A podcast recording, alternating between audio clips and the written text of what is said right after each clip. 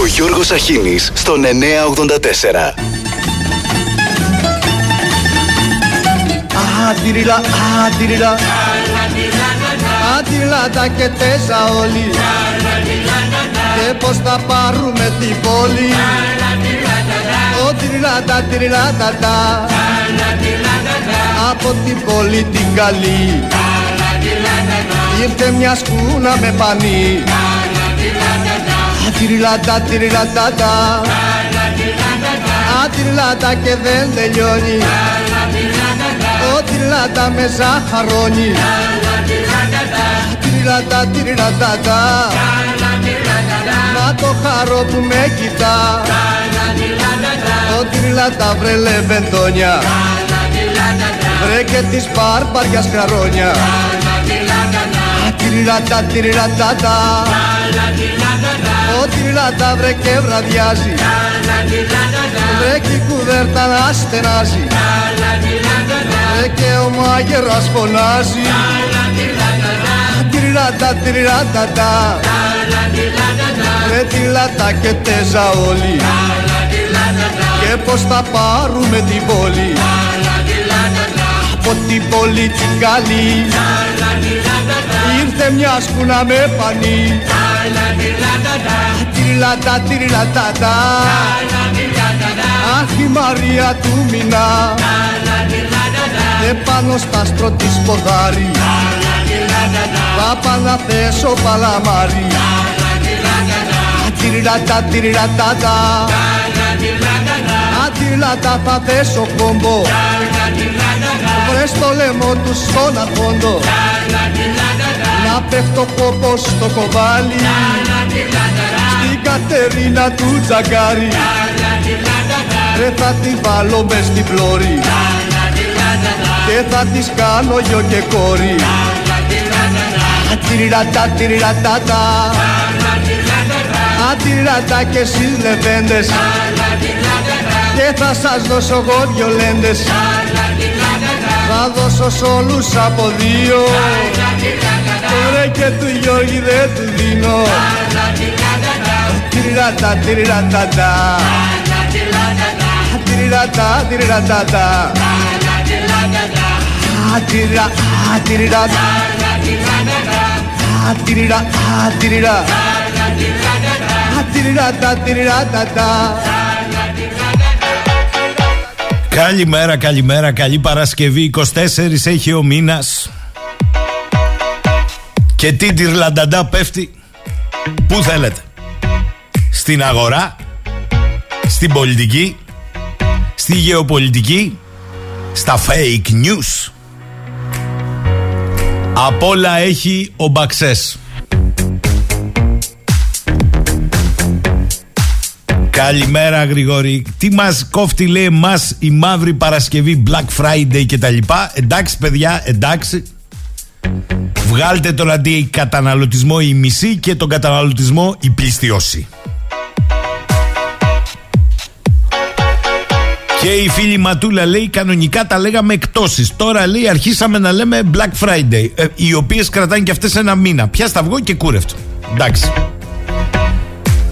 Ο Δημήτρης μου λέει: Δεν λες κουβέντα, κρατάς κρυμμένα μυστικά και ντοκουμέντα. Στου ΣΥΡΙΖΑ γίνεται το ανάγνωσμα. Όχι, παιδιά, δεν πάει έτσι.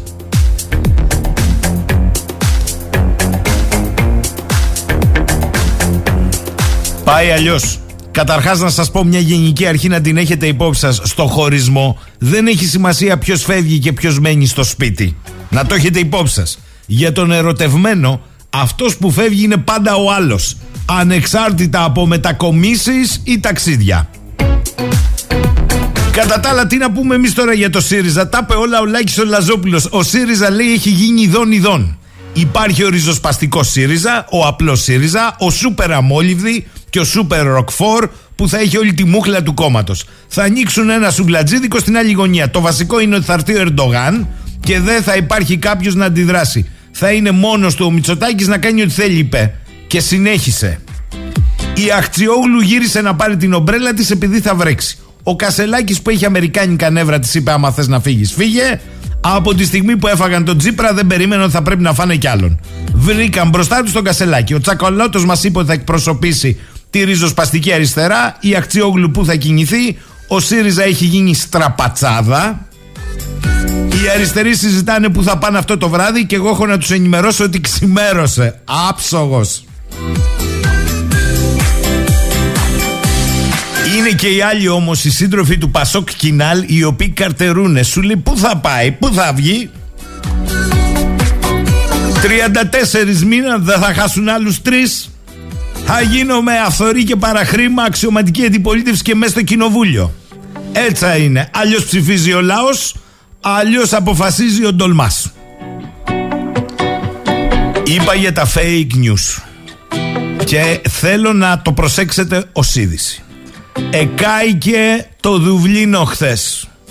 Λεωφορεία και τραμ κάηκαν. Καταστήματα λαιλατήθηκαν. Ταραχές στο κέντρο της πόλης. Μέχρι και στρατός βγήκε. Αιτία. Η πληροφορία για την καταγωγή του δράστη της επίθεσης με μαχαίρι έξω από σχολικό συγκρότημα χθες το μεσημέρι που άφησε τρεις βαριά τραυματίες ανάμεσά τους και ένα κοριτσάκι. Η είδηση κυκλοφόρησε ως φήμη ότι ο δράστης είναι αλλοδαπός, αλγερινός και το κίνητρό του τρομοκρατικό με αποτέλεσμα να οργανωθούν τα άκρα άκρα και να έχουμε τα τρομακτικά επεισόδια στο κέντρο του Δουβλίνου. Σήμερα το πρωί η Ιρλανδική αστυνομία ανακοίνωσε ότι ο δράστης είναι Βέρος Ιρλανδός ο άνθρωπος που τον σταμάτησε Βραζιλιάνος Ντελιβεράς και αποκλείστηκαν τα σενάρια της τρομοκρατίας ενώ ο Ιρλανδός δράστης αντιμετώπιζε ψυχολογικά προβλήματα. Μετά από αυτά απίφθηναν κάλεσμα για ηρεμία, αστυνομία και πολιτική, αλλά έχει γίνει από χθες το βράδυ του κουτρούλιο γάμος στο Δουβλίνο.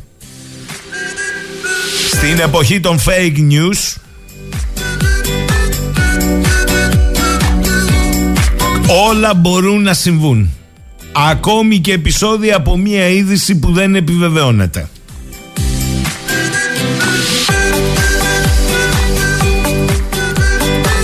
Ε, σήμερα Black Friday θα κάνουμε μια έκπτωση στην ενημέρωση, ε. Όπως καταλαβαίνετε, το επιβάλλει η μέρα.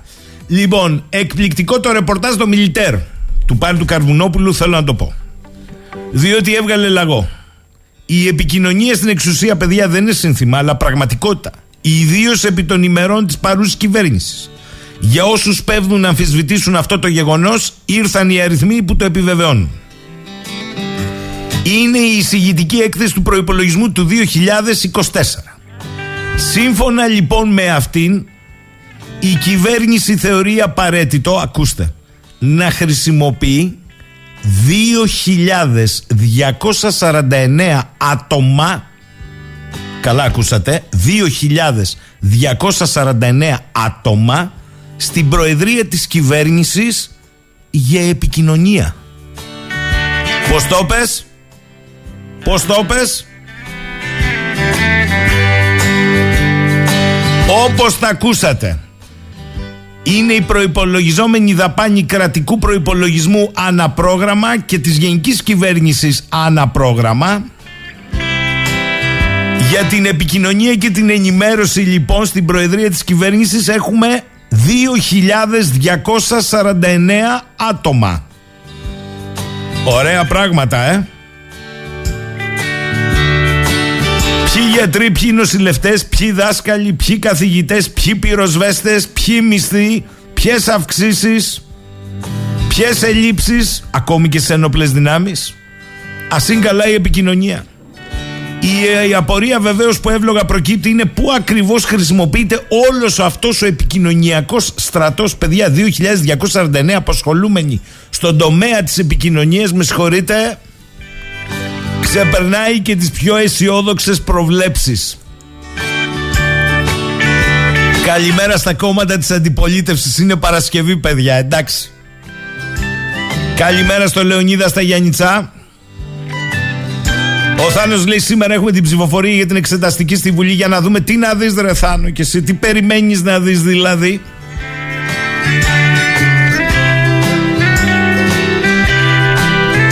Δημήτρης μου λέει: Έλα, δεν το πιστεύω. 2.249 άτομα. Μήπως έχεις κάνει λάθος, Μήπως είναι 249. Εγώ δεν έχω κάνει κανένα λάθος.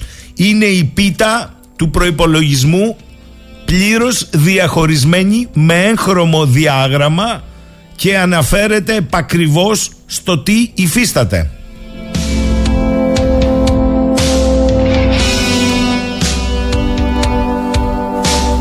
Λέει για παράδειγμα, ανθρώπινη πόρη ένα πρόγραμμα. Επιτελικός συντονισμός και επενδύσεις Προεδρίας Κυβέρνησης 202 άτομα. Συντονισμός κυβερνητικού έργου 112 άτομα. Συνοχή και συντονισμός νόμο-παρασκευαστική διαδικασίας 272 άτομα. Επικοινωνία και ενημέρωση 2.249 άτομα. Επαναλαμβάνω επισήμως στην εισηγητική έκθεση του κρατικού προπολογισμού. Όσο και να τρίψετε τα μάτια σας, το νούμερο δεν βγαίνει διαφορετικά. Τουλάχιστον να ανοιχτώσει να βγει και κανένα φεγγάρι με συννεφιά. Πάμε Νίκο με τραγούδι.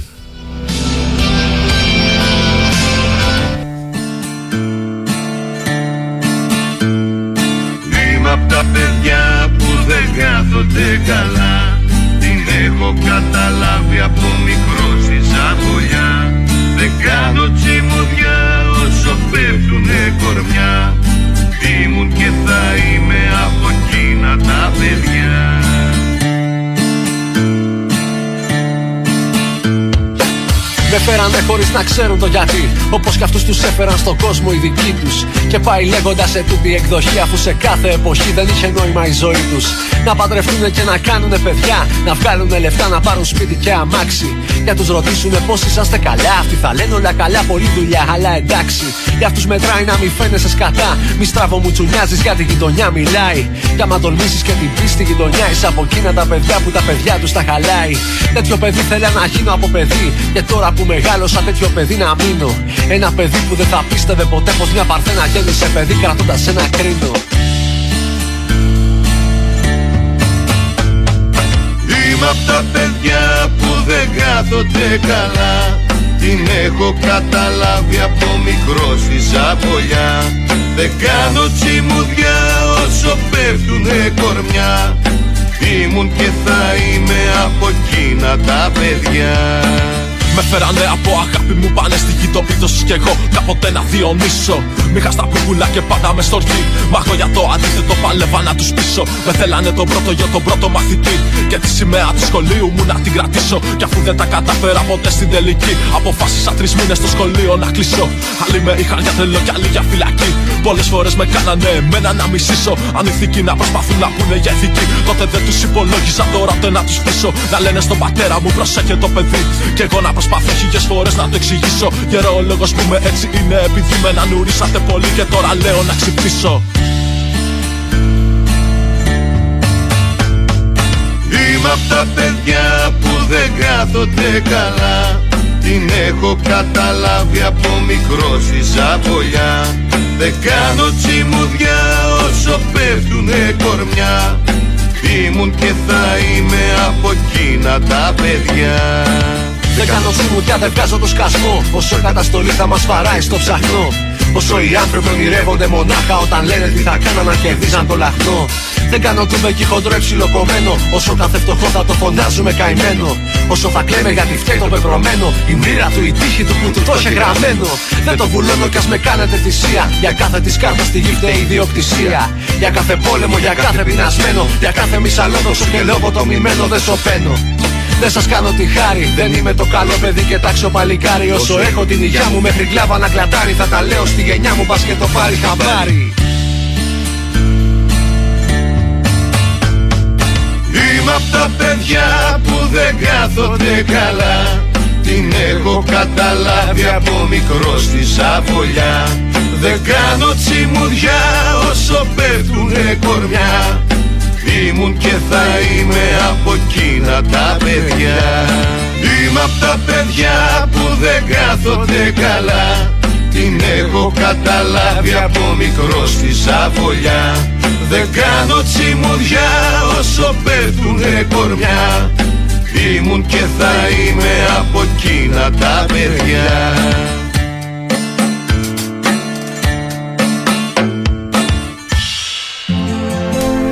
10 και 24 λέει ο Γιάννης, καλά λέει ότι ξεκινάς με το ότι κάει και το Δουβλίνο και όχι ότι έσφαξε πάλι κάποιος Ισλαμιστής. Με ξεπερνάει. Και εμένα με ξεπερνάει, Γιάννη. Η αλήθεια είναι αυτή.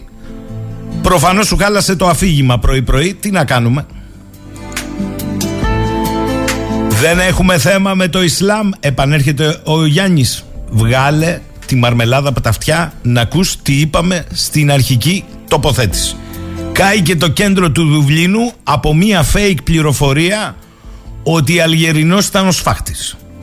Τελικώς διευκρινίστηκε ότι ήταν Ιρλανδός και ένας Βραζιλιάνος Ντελιβεράς είναι αυτός που τον αφόπλησε. Τι δεν κατάλαβες; Χάρης, καλημέρα λέει. Θα ήθελα να κοινοποιήσω μια αλλαγή που κάνει η κυβέρνηση και θα φέρει σε δύσκολη θέση νέους γονείς.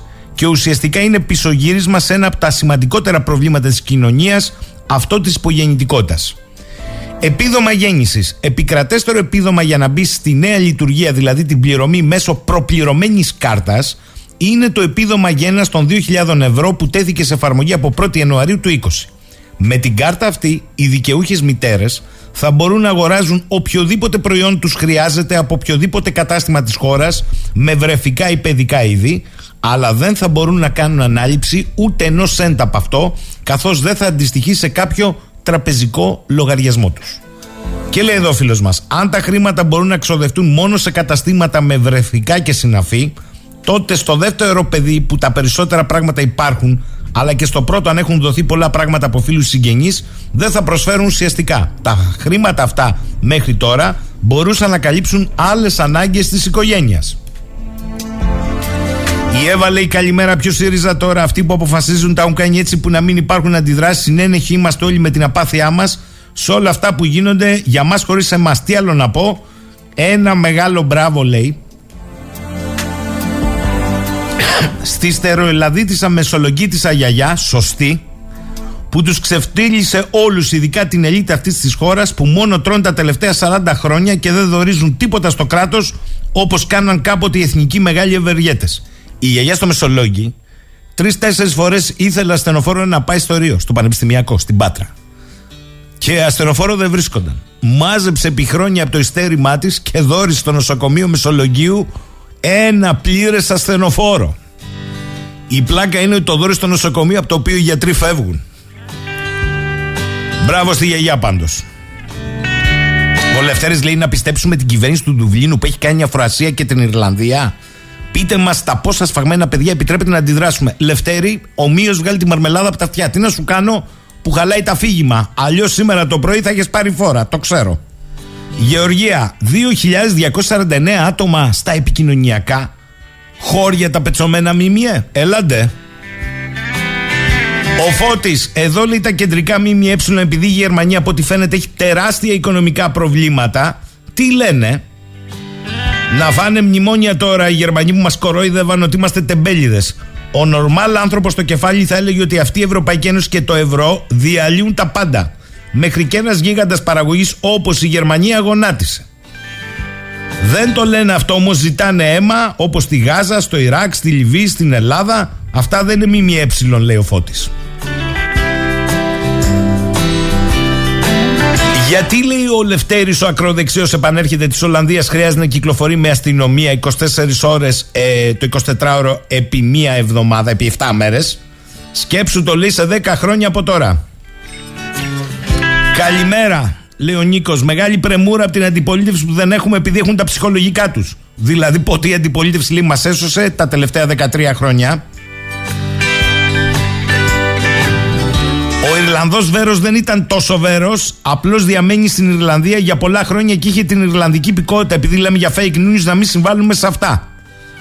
Εγώ μεταδίδω, αγαπημένη Νικολή, ό,τι μεταδίδουν τα διεθνή πρακτορία ειδήσεων. Τα οποία χθες δεν λέγαν το fake του Αλγερινού, λέγαν για άτομο που επιτέθηκε.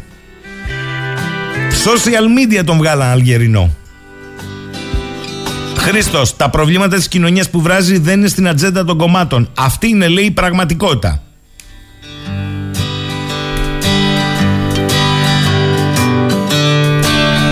Ο Τάσος λέει: Συγγνώμη, ο Κοσμάκης προχωρά όπως η πιγκουίνη στο δρόμο από το Φινικέλαιο και το Σπορέλαιο.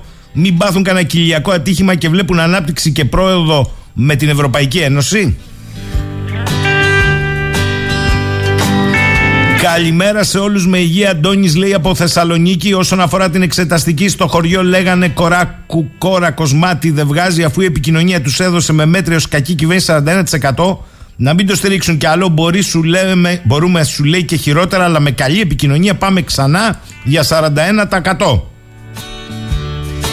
Η Εύα, γιατί να μην πάρουν τόσε χιλιάδες άτομα στην επικοινωνία, τους χρειάζονται για να μας διαχειρίζονται καλύτερα. Εκεί κρίνεται όλο το παιχνίδι, είναι προϊόν, είναι για αυτούς ο λαός, τα πρόβατα δηλαδή.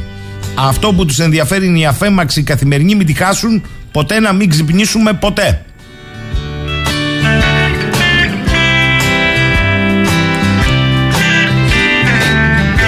Υπάρχει περίπτωση, λέει ο Λεωνίδας από τα Γιάννητσά, η διάλυση του ΣΥΡΙΖΑ, δηλαδή της αξιωματικής αντιπολίτευσης, να είναι σκεμμένη κίνηση ώστε κατά την επίσκεψη Ερντογάν να είναι ο πρωθυπουργός μόνος. Δάχτυλος των Αμερικάνων, τρέχει φαντασία μου ή δεν έχει καμία σχέση;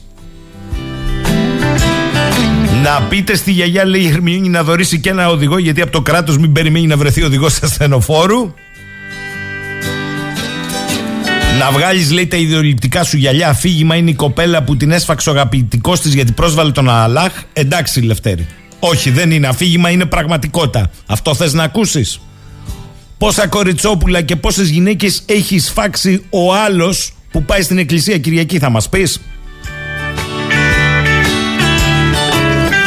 Και ο Νίκος λέει: Αν θέλουμε να δώσουμε και μερικές πραγματικές ειδήσεις από το εξωτερικό, να πούμε για την απεργία που σοβεί εδώ και εβδομάδες γραμμές παραγωγής της Τέσλα και έχει συμπαρασύρει και άλλους κλάδους μαζί, ακόμη και εργατικές ενώσεις των διπλανών χωρών όπως η Νορβηγία. Ο λόγος είναι ότι κάτι που έδωσε την Ελλάδα το κατάπια μαμάστο πριν πολλά χρόνια. Η Τέσλα αρνείται να υπογράψει λογικές συμβάσεις. Το ακούσατε αυτό σε κάποιο ελληνικό κανάλι; Νικόλα μου, το ακούσατε από το 1984 προχθές από το φίλο το Γιώργο από τη Σουηδία. Έστειλε, με συγχωρείς, έστειλε κοντζάμα ανταπόκριση. Πώς έχουν σταματήσει τα πάντα και πώς όλες οι ενώσεις εργαζομένων στη Σουηδία έχουν, να το πω έτσι, τραβήξει γυρόφρενο. 10 και 37 μου λέει Φωτεινούλα, όχι 2.000 τόσα άτομα θα πάρουν για επικοινωνία και παραπάνω θα πάρουν αυτοί. Εδώ λέει τρίκαλα, για ακούστε εδώ, Όλη μέρα στα ΜΜΕ, όλοι παίζουν το μήλο των ξωτικών και τα ξενοδοχεία, πετάνε έξω τους πλημμυροπαθείς και έχουν θεοποιήσει τους δύο υπουργούς. Τι να λέμε τώρα, λέει, τραγικό. Άσε, λέει τον Πρωθυπουργό, Θεός για αυτούς. Θα μου πεις, όταν υπάρχει αντιπολίτευση πλάκας, καλά μας κάνουν. Καλά, εντάξει, παιδιά, τώρα περιμένετε εσείς από την αντιπολίτευση. Έσταξε η ουρά του Γαϊδάρου. Αφήστε να τα βρούνε πρώτα. Ποιος είναι πιο πάνω, ποιος είναι πιο κάτω. Ποιος θα προβάλλει την καρέκλα της αξιωματικής αντιπολίτευσης του τρίτου, τέταρτου, πέμπτου; Και ο νοκέστιο αριθμό είναι φοβερό, ε. Οι άλλοι με 41% έχουν εδραία κυβέρνηση, κοινοβουλευτική δύναμη. Και αυτοί που κάθε μέρα αποχωρούν είναι στο χώρο της αντιπολίτευσης. Περιμένετε, μην βιάζετε, έρχονται και σε άλλα κόμματα. Εκεί γίνεται. Πλην κουκουέ φυσικά. Εκεί γίνεται του κουτρούλι ο γάμος, παιδιά. Στην αντιπολίτευση. Σου λέει, αφού η άλλη είναι κυβέρνηση ακούνητη, αμετακίνητη, με ισχυρή κοινοβουλευτική πλειοψηφία, ε, ας το παίξουμε εμείς πιο large διασπάσεις. Μεγάλο κακό τα λίγα σπίτια στο χωριό. Μεγάλο κακό. Πάω στον πρώτο φιλοξενούμενο σήμερα στη συχνότητα του 984 και φίλο ε, και της συχνότητας και της εκπομπής τον κύριο Κώστα Πικραμένο ο οποίος υπογράφει και το νέο του βιβλίο ε, κυκλοφορεί ήδη. Τουρκία 1923-2023 ένας αιώνας. Ένα βιβλίο το οποίο βάζει σε πολλές σκέψεις πάρα πολλούς για το που μπορεί να οδηγηθούν οι περιφερειακά αισθανόμενες ως ρόλο στην Τουρκία χώρες μη δε εξαιρουμένης και της πατρίδας της δικής μας διότι ο κύριος Πικραμένος και το λέει και σε συνεντεύξεις του Φοβάται ότι μυρολατρικά θα μπούμε στην νεοοθωμανική σφαίρα επιρροής. Μας αρέσει, δεν μας αρέσει. Καλημέρα κύριε Πικραμένη και καλό εδώ το νέο βιβλίο. Καλημέρα, ευχαριστώ πολύ. Τα στοιχεία της Σούπερ Γιαγιάς θέλω από το Μεσολόκι να της κάνω δώρο το νέο μου βιβλίο. Ευχαρίστως, έχετε δίκιο. Έχετε δίκιο. Τουλάχιστον αυτή το αξίζει. Κύριε Πικραμένε, κάτι προσπαθείτε να πείτε με το νέο βιβλίο. Δεν σας έπιασε τώρα κόψιμο για τα ένα αιώνα πέρα από τη γεωπολιτική και τη γεωστρατηγική ανάλυση της Τουρκίας; Όχι, ο ένας αιώνας είναι η αφορμή, ενδεχομένως είναι το μόνο βιβλίο που κυκλοφορεί φέτος στην Ελλάδα με αφορμή τα 100 χρόνια της ε, τουρκικής δημοκρατίας όπως λέμε μόνο που το βιβλίο βγήκε υπό τη μορφή εγχειριδίου δηλαδή 45 ερωτήσεις απαντήσεις σε πέντε θεματικές ενότητες πολιτική, κοινωνία Ισλάμ οικονομία οργανωμένο έγκλημα διμερείς σχέσεις Τουρκίας και η πέμπτη ενότητα αφορά τις ένοπλες δυνάμεις, υπηρεσίες πληροφοριών και τα παραστρατιωτικά τάγματα της Τουρκίας που σημαίνει ότι κάθεσαι το βράδυ, βλέπεις το κεντρικό δελτίο ειδήσεων παίζει ρεπορτάζ για την Τουρκία ακούς, αν τρέχεις στο συγκεκριμένο υποκεφάλαιο ερώτηση και μπορείς να δεις τα ντεσού αυτού που πριν από λίγο άκουσες είδες. Οπότε είναι εύληπτο ακόμα και για το πολίτη που έχει απλές βασικές γνώσεις. Να ξεκαθαρίσω κάτι όμως κύριε Σαχίνη. Δεν αφορά τα ελληνοτουρκικά, αφορά τα εσόψυχα της Τουρκίας. Διότι εμείς παίρνουμε αν θέλετε τα απόνερα.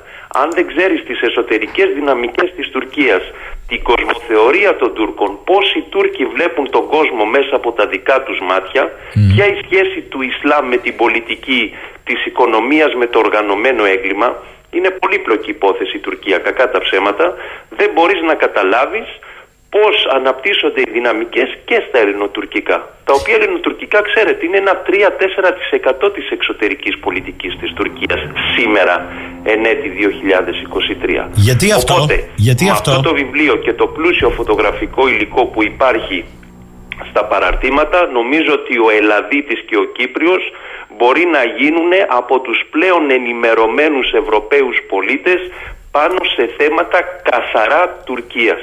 Βασικοί όροι, βασικές ορολογίες, ένα βιβλίο νομίζω χρήσιμο στη βιβλιοθήκη του, κάθε, του καθενός από εμάς. Ε, κύριε Πικραμένε, γιατί μόνο ένα 3-4% αφορούν την Ελλάδα και την Κύπρο; Ε, αφορούν γιατί η Τουρκία ε, και από παλιά, πόσο μάλλον σήμερα, έχει ανοιχτεί, έχει ανοίξει, έχει απλώσει τον, ε, τον τραχανά που σημαίνει ότι αυτή τη στιγμή το τουρκικό κατεστημένο πιο πολύ τον ενδιαφέρει τι συμβαίνει στην Ευρώπη, στα Βαλκάνια, στον Κάφκασο, στη Μέση Ανατολή, στη Βόρεια Αφρική. Να σας φέρω ένα παράδειγμα. Ψηφίζεται αυτή την εβδομάδα παράλληλα στην Ελλάδα και στην Τουρκία ο προϋπολογισμός του 2024.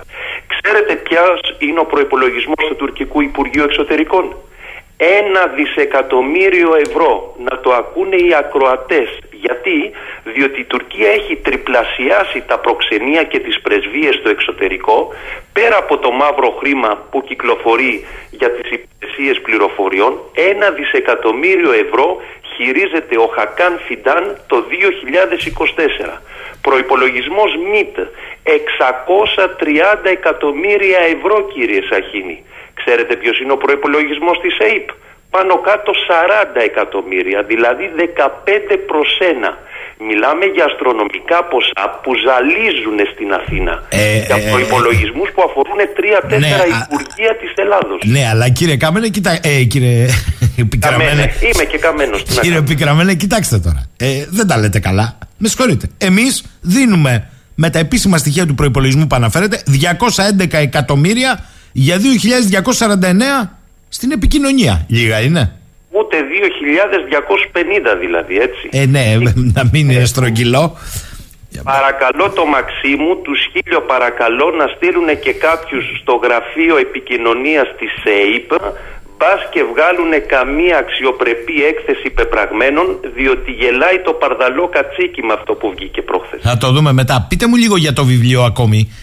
Άρα, αν θεωρείτε, αν θεωρείτε, αν αναλύετε ότι η Τουρκία βλέπει με έναν άξονα μεγάλης περιφερειακής δύναμης, ενδεχομένως να αισθάνεται ότι είναι και μέσα στι πέντε μεγαλύτερες ε, στον πλανήτη, αλλά εν πάση περιπτώσει, εάν τα βλέπει έτσι, το ερώτημα λοιπόν για εσά είναι πώς βλέπουμε εμείς τη σχέση με την Τουρκία; Η Τουρκία α, ε, όσον αφορά την Ελλάδα Ναι, ναι. από τότε που υπάρχει η Ελλάδα είτε μιλάμε για κεμαλιστές είτε μιλάμε για Ισλαμοφασίστες πείτε το όπως θέλετε θεωρεί ότι η Ελλάδα είναι ένα δημιούργημα του δυτικού υπεριαλισμού έγινε ανταρσία το 1821 δεν έγινε επανάσταση αν δεν ήταν το Ναβαρίνο θα ήσουν ακόμα ραγιάς και 200 χρόνια τώρα υπάρχει ένα ανέκδοτο που λέγεται Ελλάδα και το συντηρούν Άγγλοι, Γάλλοι, Πορτογάλοι.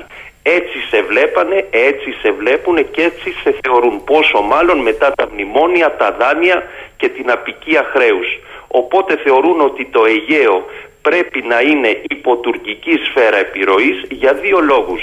Διότι ελέγχει τη δίωδο βόρεια θάλασσας εύξηνου πόντου όπως λέμε μαύρης θάλασσας και ανατολικής Μεσογείου και βέβαια οι Τούρκοι θέλουν να εξασφαλίσουν τις θαλάσσιες οδούς για τις εξαγωγές τους σε Μέση Ανατολή και Βόρεια Αφρική.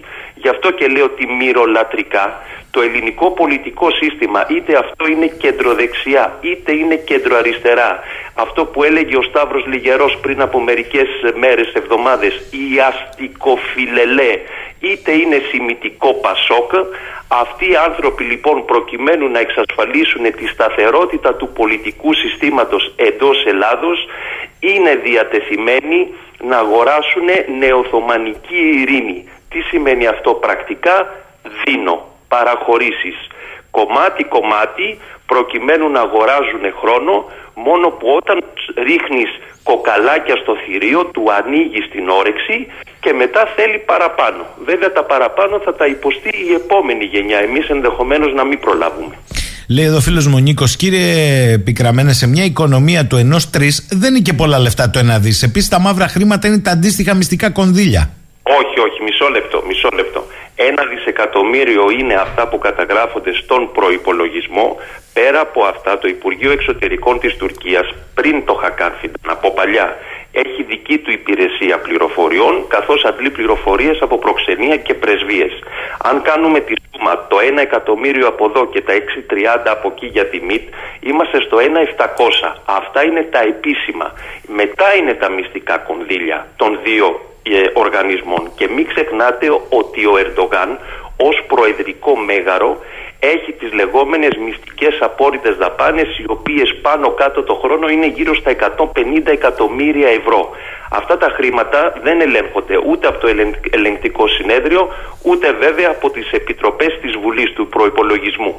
Άρα μιλάμε για τρελά ποσά που εμείς λογικό είναι με την οικονομία που έχουμε και τα μεγέθη που έχουμε δεν μπορούμε να τα πιάσουμε. Ούτως ή άλλως δεν θα μπούμε σε αυτό το φαύλο κύκλο. Η Τουρκία παίζει σε άλλο επίπεδο κακά τα ψέματα. Από εκεί και πέρα όμως ας φτιάξουμε το δικό μας το μαγαζί γιατί βλέπουμε ότι οι προτεραιότητες είναι αυτό που είπατε πριν από λίγο εσείς. Στη διαχείριση της επικοινωνίας θα προκύψουν νέες φυσικές καταστροφές σεισμοί, πλημμύρες, ε, πυρκαγιές. Οπότε πρέπει να το διαχειριστούμε για να προκύψει και το 41%. Δεν γίνεται διαφορετικά. Λέει εδώ η φίλη μου η Κάρμεν. Καλημέρα, λέει σε όλους. Καλοδιάβαστο το βιβλίο σας, κύριε Πικράμα. Είναι από τις εκδόσεις να το πούμε, ναι, του ναι. Σάβα Καλεντερίδη. Καλημέρα, λέει λοιπόν η Κάρμεν. Σε όλους, καλοδιάβαστο το βιβλίο σας, κύριε Πικραμέν. Μια ερώτηση. Διαβάζοντάς το, λέει, τι θα αποθυσαυρίσω για την Ελλάδα. Περηφάνεια ή ντροπή; Ε, για την Ελλάδα, αν καθίσεις και διαβάσεις το βιβλίο μέχρι τέλους, ε, το, το ελάχιστο που θα νιώσεις είναι απογοήτευση. Δεν θέλω να πω τροπή, απογοήτευση γιατί; Διότι ενώ έχουμε και δυνατότητες και ανθρώπινους πόρους και γνώση να φτιάξουμε πράγματα, πριν από μερικούς μήνες έβγαλα το, το βιβλίο Εθνική Ασφάλεια. Όλα μέσα εξηγούνται. Δεν υπάρχει πολιτική βούληση, διότι έννοιες όπως Συμβούλιο Εθνικής Ασφάλειας, Στρατηγική Εθνικής Ασφάλειας, σοβαρές υπηρεσίες πληροφοριών τα φοβούνται οι πολιτικοί. Γιατί, διότι όλοι αυτοί οι θεσμοί φτιάχνουν ένα πλαίσιο, ένα μπούσουλα, στον οποίο οι πολιτικοί πρέπει, υποχρεούνται να ενταχθούν. Δεν το θέλουν. Και γιατί δεν το θέλουν, διότι στην Ελλάδα από το 1974 και μετά υπάρχει νοοτροπία την Κυριακή με ψήφισες, από τη Δευτέρα το πρωί κάνω ό,τι γουστάρω, διότι είμαι δημοκρατικά νομιμοποιημένος. Δεν λειτουργούν έτσι όμως τα σύγχρονα κράτη. Αν δεν υπάρχει πλαίσιο εθνικής ασφάλειας, δεν μπορούν να λειτουργήσουν οι κυβερνήσεις. Οι κυβερνήσεις είναι τέσσερα χρόνια, έρχονται, φεύγουν. Το έθνος όμως και το κράτος υπάρχει στους αιώνες αν έχει αποφασίσει να υπάρχει και να επιβιώσει. Διότι μπορεί και να εξαφανιστεί. Τα λέει και ο Κώστας ο Γρήβας. Ε, θέλω να ακούσετε τι λέει ο Νίκος από το Λονδίνο. Κύριε Πικραμένε, λέει, μήπως έχει ουσιαστικά παρετηθεί η Ελλάδα από το να θέλει να παίξει ρόλο στην περιοχή, ενώ η Τουρκία διαπραγματεύεται με την Αμερική ένα πακέτο θεμάτων και αποτέλεσμα αυτής της διαπραγμάτευσης είναι ό,τι βλέπουμε στη σχέση της Τουρκίας με Ισραήλ, Ρωσία και Ελλάδα. Και ποια η πιθανότητα να το πετύχει; Για μας, λέει, δεν ρωτάω. Κοιτάξτε να δείτε, η Τουρκία με τον Ερντογάν έχει βάλει θέσεις. Της αρέσει να παίζει με τους συμβολισμούς και τα νούμερα. Δύο νούμερα παίζουν αυτή τη στιγμή. Παίζει το 2053 ως χρονιά και το 2071. Τα έχει πει δημόσιο ο Ερντογάν. Το 2053, 600 χρόνια μετά την άλωση της Κωνσταντινούπολεως, οι Τούρκοι θέλουν να είναι στις 10 πιο σημαντικές, ισχυρές χώρες στον πλανήτη. Είναι ο λόγος για τον οποίο ο Ερντογάν διεκδικεί μόνιμη θέση στο Συμβούλιο Ασφαλείας του ΟΗΕ ως εκπρόσωπος της μουσουλμανικής Ούμα, δηλαδή της Ισλαμικής κοινότητας. Το 2071, αν θέλετε, είναι τα χίλια χρόνια από το Μαζικέρτ, τότε που οι Μογγόλοι δηλαδή πάτησαν πόδι στην Ανατολία, εκεί πάμε σε πιο προχωρημένα πράγματα, όπως π.χ. η απόκτηση πυρηνικών όπλων. Τα έχουν πει δημοσίως οι Τούρκοι. Όποιος θέλει να τους διαβάζει, μαθαίνει, δεν κρύβονται. Μόνο που στην Ελλάδα προσπαθούμε όλα αυτά να τα βάλουμε κάτω από το χαλί, περιμένοντας 7 12 το Σουλταναριό με τα 300 Θα έρθω, θα έρθω σε αυτό. Ακούστε, λέει εδώ ο Νικόλας, επειδή άκουσε προηγουμένως την ατάκα σας, λέει κύριε Πικραμένε, το πρόβλημα είναι η πολιτική βούληση ή οι βουλήσεις και οι λευκές επιταγές του πολίτη προς πολιτικούς στην Ελλάδα; Κοιτάξτε να δείτε, οι πολίτες τι κάνουν αυτή τη στιγμή, προσπαθούν να ενημερωθούν μέσα από τα ΜΜΕ, τα οποία χρηματοδοτούνται μέσω ή αμέσως από αυτά τα 211 που είπατε, λίστες πέτσα, ε, δεν ξέρω τι άλλο τι. Έχουν ευθύνη και οι πολίτες. Εννοείται, όταν το 50% δεν πάει να ψηφίσει, εσείς το έχετε πει ότι είναι μια πολιτική στάση, κύριε Σαχίνη. Ωραία, χαίρομαι πολύ. Η ζωή όμως συνεχίζεται. Το 50% αύριο μπορεί να γίνει 60, 70, 75, 80. Δηλαδή θα βγάζουμε κυβερνήσεις με 20% συμμετοχή, τότε να σηκωθούμε να, να φύγουμε να το κλείσουμε το μαγαζί.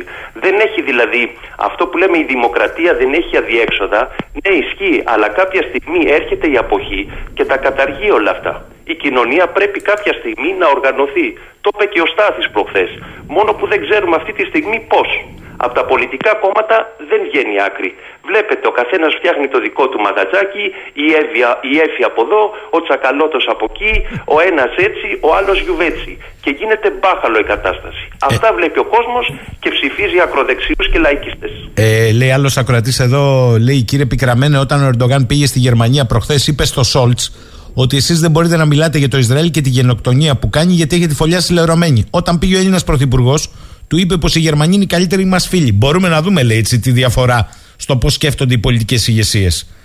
δείτε την τραγικότητα της κατάστασης. Πάει στο Σόλτς ποιος, ο γενοκτόνος των Ελλήνων, Αρμενίων, Ασσυρίων. Μην ξεχνάτε ότι πριν από 14 μέρες ο δολοφόνος του Αρμένη δημοσιογράφου Ντίνκ βγήκε από τη φυλακή ναι, ναι, ναι. μετά από 17 χρόνια.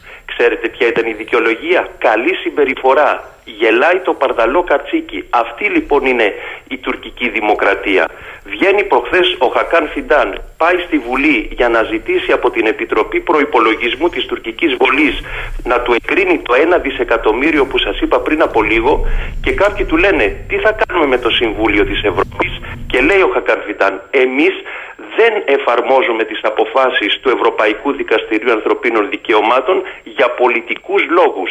Δηλαδή είμαστε στην Ευρώπη μόνο για τα φράγκα, μόνο για να πουλάμε εκβιασμό, βλέπε Σουηδία, ΝΑΤΟ κλπ. Αλλά από εκεί και πέρα η χώρα μας, η πατρίδα μας, τα στενά μας συμφέροντα και η εθνική μας ασφάλεια. Έτσι λειτουργούν οι Τούρκοι. Και ο φίλος ο Θανάσης έχει κόντρα σε εσά άποψη. Πολύ πίκρα, λέει ο ναι. κύριος Πικραμένο. Η τοπαθής άποψη ματιά του. Όλα καλά τα κάνει η Τουρκία. Τεράστια η Τουρκία. Ακούστε, ακούστε. Τεράστια η Τουρκία. Η μύτη είναι σαν τη CIA. Πέμπτη παγκόσμια δύναμη σιγά. Εμείς δεν κάνουμε τίποτα δηλαδή. Απορώ, αλλά οι γενιές αυτές είναι πολύ των άκρων. Εγώ δεν είπα πέμπτη παγκόσμια. Μάλλον εσάς άκουσε πριν από λίγο και τα μπέρδεψε. Είπα ότι διεκδικεί ρόλο. Διεκδικεί ρόλο να είναι. Έχουν βάλει την μπάρα. Όχι ότι θα την πιάσουν. Ναι. Να είναι στις 10 πρώτες. Άλλο η φιλοδοξία, άλλο η ικανότητα. Η ΜΙΤ έχει 8.000 υπαλλήλους. Να τον ενημερώσω, έχει 630 εκατομμύρια προπολογισμό. Έχει κορβέτα ουφάκ η οποία σου λατσάρει στο Αιγαίο για, για επιχειρήσεις ηλεκτρονικού πολέμου, έχει μπαϊρακτάρια που κάθε εβδομάδα σκοτώνουν Κούρδους σε Συρία και Ιράκ, έχει 6.000 πληροφοριοδότες, πληροφοριοδότες στην, στη Γερμανία που διαβιούν 3 εκατομμύρια Τούρκοι Τι πάει να μου συγκρίνει τώρα για να καταλάβω; Για πείτε μου υπό το κλίμα αυτό, 7 ε, Δεκεμβρίου έρχεται με νέα υπουργούς, 300. Δεν έρχεται η Εμινέ τελικά, μάθαμε. Ε, έρχονται οι 300 του Ερντογάν που λένε. Ναι, Παλιά ναι. λέγαμε του Λεωνίδα, τώρα θα λέμε. Εδώ τώρα; Ε, εδώ τώρα κοιτάξτε τι θα γίνει. Δεν πήγανε Θεσσαλονίκη για να μην γίνει σοου στο προξενείο του Κεμάλ, για να μην έρθουν κουστοδίες από τη Θράκη για να αποδώσουν τιμές στο Σουλτάνο και είπανε να το κάνουμε στην Αθήνα διότι έχουμε υποδομές, υπάρχουν και θέματα ασφαλείας. Μην ξεχνάτε ότι είναι καυτό τριήμερο διότι την προηγούμενη έχουμε την επέτειο του Αλέξανδρου Γρηγορόπουλου και την Τετάρτη νομίζω το βράδυ έχει κύπελο Ελλάδας ε, Παλαθηναϊκός Ολυμπιακός. Οπότε στο αρχηγείο της Ελλάς είναι σε κόκκινο συναγερμό. Από εκεί και πέρα ερχόμενος εδώ ο Ερντογάν μάλλον θα κάνει ό,τι έκανε στο Παρίσι το 2018 πήγε στον Μακρόν και την επόμενη μέρα μέσα στην πρεσβεία της Τουρκίας και κλεισμένων των θυρών κάλεσε τους εκπροσώπους των ε, μουσουλμανικών κοινοτήτων της Γαλλίας. Τους είπε λοιπόν η Ρίστον Παρόδων ότι κάθε φορά που θα έχετε προβλήματα με το γαλλικό κράτος θα απευθύνεστε σε μένα, στο Σουλτάνο δηλαδή και εγώ δια της διπλωματικής οδού θα σας λύνω τα προβλήματα. Υπήρξε βέβαια κάποια μηχανία κοιτα, κοιταζόζουσαν μεταξύ τους οι Αλγερινοί και οι, και οι Τινήσοι, αλλά το μήνυμα το πέρασε. Ποιος μου λέει εμένα ότι δεν θα κάνει το ίδιο στην τουρκική πρεσβεία στην Αθήνα, θα καλέσει εκπροσώπους της πακιστανικής κοινότητας ή της κοινότητας του Μπαγκλαντές, τίποτα Σύρους, για να τους πει τα ίδια πράγματα. Ή μπορεί να κάνει κάτι άλλο. Να πάει σε ένα τζαμί κάπου στην Αττική, το οποίο είναι ημυπόγειο χωρίς άδεια λειτουργίας κλπ. Και να πει αυτή είναι η Ελλάδα, του κράτους δικαίου υποτίθεται που δεν σέβεται τα δικαιώματά μας, τις αξιοπρεπείς συνθήκες άσκησης των θρησκευτικών καθηκόντων κλπ.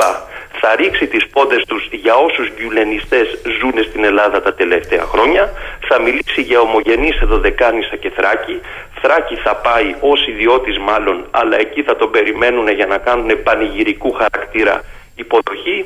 Εν ολίγης, θα δείτε τη γλώσσα του σώματος, θα δείτε την υπεροψία, θα δείτε την ηρωνία, θα δείτε αυτό το τουπέ του νεοθωμανού, του, του νεόπλουτου ας πούμε, που θεωρεί ότι εγώ μόνο με Πούτιν και με Biden μιλάω και από εκεί και πέρα εσείς τώρα οι νεοραγιάδες πρώην Οθωμανοί απλώς υπακούτε στα κελεύσματα, τίποτα παραπάνω. Λοιπόν, σήμερα από το πρωί έχουμε εκεχηρία Πάμε Γάζα, ναι. Στη λωρίδα της ε, Γάζας και το απόγευμα αναμένεται να έχουμε και τους πρώτους ομήρους ε, να επιστρέφουν σε ανταλλαγή με, κάποιους, ε, με κάποιες φυλακισμένες γυναίκες και παιδιά θα επιστρέφουν στο Ισραήλ και κάποιες ε, γυναίκες και παιδιά από ό,τι λέγεται τουλάχιστον που κρατούν τις φυλακές του Ισραήλ ε, θα επιστρέφονται στους Παλαιστινίους.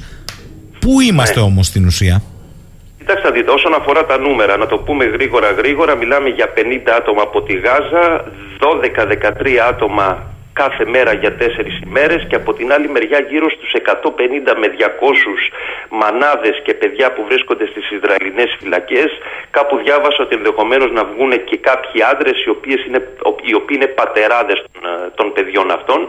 Ε, αλλά αυτό που σας λέω είναι στα χαρτιά. Ήδη δηλαδή γίνεται κινητοποίηση αυτή τη στιγμή μέσα στη Γάζα από τις ταξιαρχίες Αλκασάμ, δηλαδή αυτό το τετραήμερο που υποτίθεται ότι θα γίνονται οι ανθρωπιστικές ανταλλαγές, ουσιαστικά για τη Χαμάς είναι η μεγάλη ευκαιρία να μπορέσει να μεταφέρει ε, οπλισμό, να μεταφέρει μαχητές, ε, μπαίνουν κάποια φορτηγά αυτή τη στιγμή από ό,τι βλέπω με καύσιμα, οπότε και η Χαμάς θα βάλει το χέρι της, έτσι. Δεν πάνε όλα αυτά μόνο στα, στα νοσοκομεία. Και το Ισραήλ από τη δική του τη μεριά συνεχίζει τη συλλογή πληροφοριών. Θέλω να πω ότι αυτό που λέμε και χειρία ε, ουσιαστικά είναι fake. Υπάρχει και χειρία ενδεχομένως επειδή δεν θα υπάρχουν κάποιοι βομβαρδισμοί και δεν θα γίνονται οδομαχίες. Αλλά όλο το άλλο της προετοιμασίας για την επόμενη φάση ήδη είναι εν εξελίξη. Την ίδια στιγμή ο Χακάν, ο, συγγνώμη, ο Ναστράλα δέχεται τον ε, Ιρανό Υπουργό Εξωτερικών στη Βηρητό, δέχεται την ηγεσία της Χαμάς. Υπάρχει δηλαδή μια φοβερή ένταση σε διαπραγματεύσεις. Προχθές δολοφονήθηκε ο υποδιοικητής των ταξιαρχείων Αλ Κασάμ της Χαμάς που έχει έδρα στη Βηρητό. διότι οι ταξιαρχίες δεν είναι μόνο στη Γάζα και στη Δυτική Όχθη, είναι και στο Νότιο Λίβανο. Ενώ ο διοικητής της Μοσάντ βρίσκεται στη, στην Τόχα του Κατάρ στα πλαίσια της υλοποίησης αυτής της, ε, της εκεχηρίας. Την ίδια στιγμή όμως η Μοσάντ έχει πει ότι εμείς θα δολοφονήσουμε έναν προς ένα όλα τα ανώτερα στελέχη της, ε, της Χαμάς ανεξάρτητα από ανταλλαγές ομήρων, ανθρωπιστικές βοήθειες κλπ. Οπότε η ζωή συνεχίζεται. Και θέλω να κλείσουμε σήμερα, κύριε Επικραμμένα, με αυτό που υπενηχτήκατε στην αρχή. Θα σας την πω όμως, ε, κατά το κοινό σε ελληνικό λεγόμενο. Είχατε ναι. τόσο καιρό, λέγατε, λέγατε, αναλύατε το σκορποχώρι της Εθνικής Υπηρεσίας Πληροφοριών. Με συγχωρείτε. Ναι. Αυτό το σκορποχώρι για ναι. πρώτη φορά δίνει στη δημοσιότητα ετήσια έκθεση. Δεν το λες και λίγο. Μισό λεπτό. Καμία υπηρεσία πληροφοριών στον κόσμο, προκαλώ τον οποιονδήποτε, δεν δημοσιεύει έκθεση πεπραγμένων. Δεν υπάρχει αυτό το πράγμα. Ως όρος εννοώ. Αυτό που κάνουν κάποιες υπηρεσίες της Ολλανδίας ή κάποιες σκανδιναβικές είναι να βγάζουν μια έκθεση η οποία είναι πολύ γενική για τις λεγόμενες απειλές εθνικής ασφάλειας. Αυτό μπορεί να το κάνει οποιοδήποτε. Ουδής όμως το αναφέρει αυτό που λέμε activity report, δηλαδή έκθεση πεπραγμένων. Η συγκεκριμένη λοιπόν έκθεση αφού βγήκε πάλι καλά που βγήκε τι είναι, είναι ένα copy-paste από διάφορα δημοσιεύματα που έχουν προκύψει για την ΕΕΠ το τελευταίο χρόνο, μόνο που εδώ πέρα βαφτίζεται το κρέας ψάρι. Δηλαδή αναφερόμαστε στη Μαρία από το Παγκράτη ως επιτυχία. Αναφερόμαστε στους γιαλαντζή τρομοκράτες Πακιστανούς του Ψηρή οι οποίοι σφάζανε κατσίκες για να δείχνουν ότι έχουν σκοτώσει Εβραίους κάπου στην Αθήνα και να πάρουν τα λεφτά ως επιτυχία. Αναφερόμαστε στον Αλέξανδρο που ζούσε στη Γλυφάδα με ελληνικά χαρτιά και ήταν πράκτορα των Ρώσων. Τον ανακαλύψαμε αφού μας ενημέρωσαν οι Αυστριακοί ως επιτυχία. Μούγκα στη Στρούγκα για Πρέτατορ και τις ε, σύνομες συνακροάσεις της, ε, της ΕΕΠ και το μόνο που μας, έχει να, ε, το μόνο που μας λέει ο κύριος Δεμήρης είναι ότι ανέλαβε την υπηρεσία σε μια δύσκολη εποχή με κλπ. κλπ.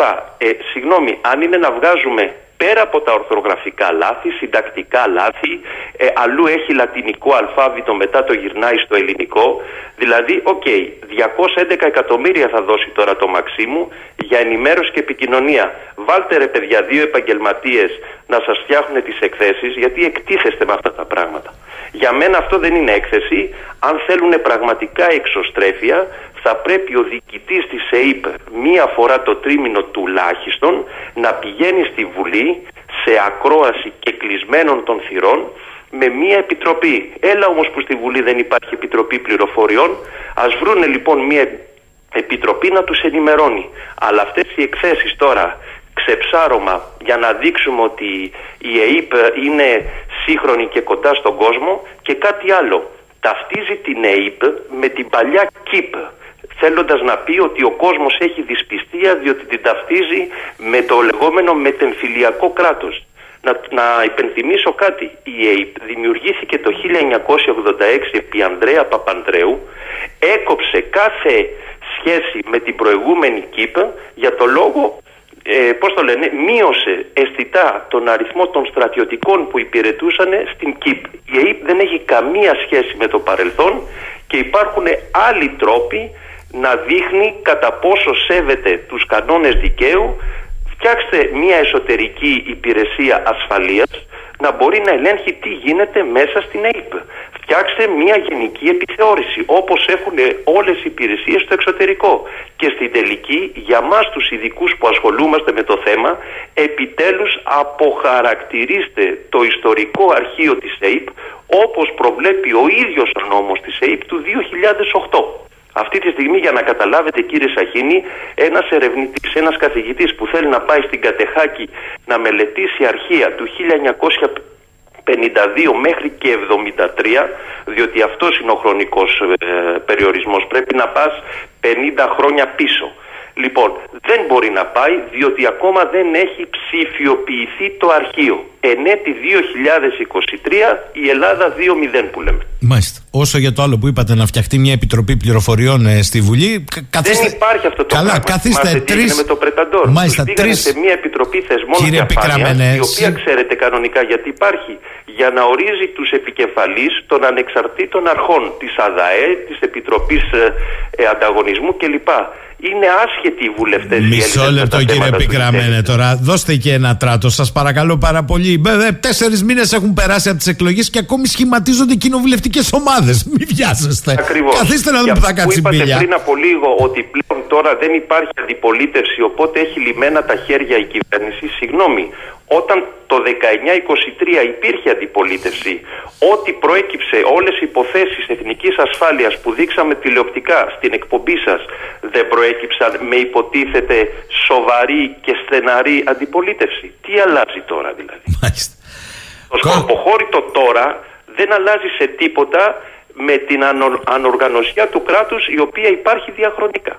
Κώστας Πικραμένος, καλοτάξιδο το νέο του βιβλίο. Τον ευχαριστούμε πολύ. πολύ. Καλημέρα. Και νομίζω ότι θα τα ξαναπούμε λόγω επικαιρότητας. Να είστε καλά, να είστε καλά. 11 και 12 λέει εδώ η Μαριαλένα Αχ λέει Γιώργο Τι κάθεται και χτυπιέται ο πικραμένος και βγάζει στοιχεία από εδώ και από εκεί για το πώς λειτουργούν οι τουρκικές μυστικές υπηρεσίες και γενικά το τουρκικό κρατικό σύστημα με τα επιτελεία. 2.249 άτομα στην προεδρία της κυβέρνησής μας αρκούν. Δεν σε καταλαβαίνω Μαριαλένα αλλά τέλος πάντων. Είναι σαφές αυτό που θες να πεις εσύ, αλλά δεν καταλαβαίνω που κολλάει. Λοιπόν, πάω στον επόμενο συνομιλητή μας. Είναι ο κύριος Γιάννης Σιτζέ, αντιστράτηγος ένα αποστρατεία, απόφυτος σχολής Εθνικής Άμυνας και κάτοχος μεταπτυχιακού στην εφαρμοσμένη στρατηγική και διεθνή ασφάλεια. Σήμερα είναι το μεάρχη στα ζητήματα άμυνας, ε, εθνικής άμυνας στο κοινοβουλευτικό κόμμα της ε, Νίκης. Καλημέρα, κύριε Ιτζέ. Καλημέρα, κύριε Σαχίνη, σε εσάς και τους ακροατέ σας. Και ευχαριστώ πάρα πολύ για την ανταπόκριση στην πρόσκληση. Κύριε Ιτζέ, ε, είμαστε σχεδόν μία εβδομάδα, βαριά-βαριά, πριν την έλευση της ε, μεγάλης αντιπροσωπείας υπό τον ε, πρόεδρο της τουρκικής δημοκρατίας, τον κύριο Ταγί Περντογάν, και η συζήτηση με αφορμή και τα όσα τεκταίνονται στη Μέση Ανατολή έχει ανάψει για τα καλά. Παρατηρώ ότι είστε από εκείνους και μάλιστα με εμπειρία στο στράτευμα ο οποίος διατυπώνει μία άποψη με πολιτικά και γεωπολιτικά χαρακτηριστικά ότι υπάρχει ο φόβος να βαδίσουμε στο δρόμο της συμφωνίας της Μαδρίτης από την οποία τελικά έμειναν μόνο οι υποχρεώσεις της Ελλάδας και οι απαιτήσεις της Τουρκίας.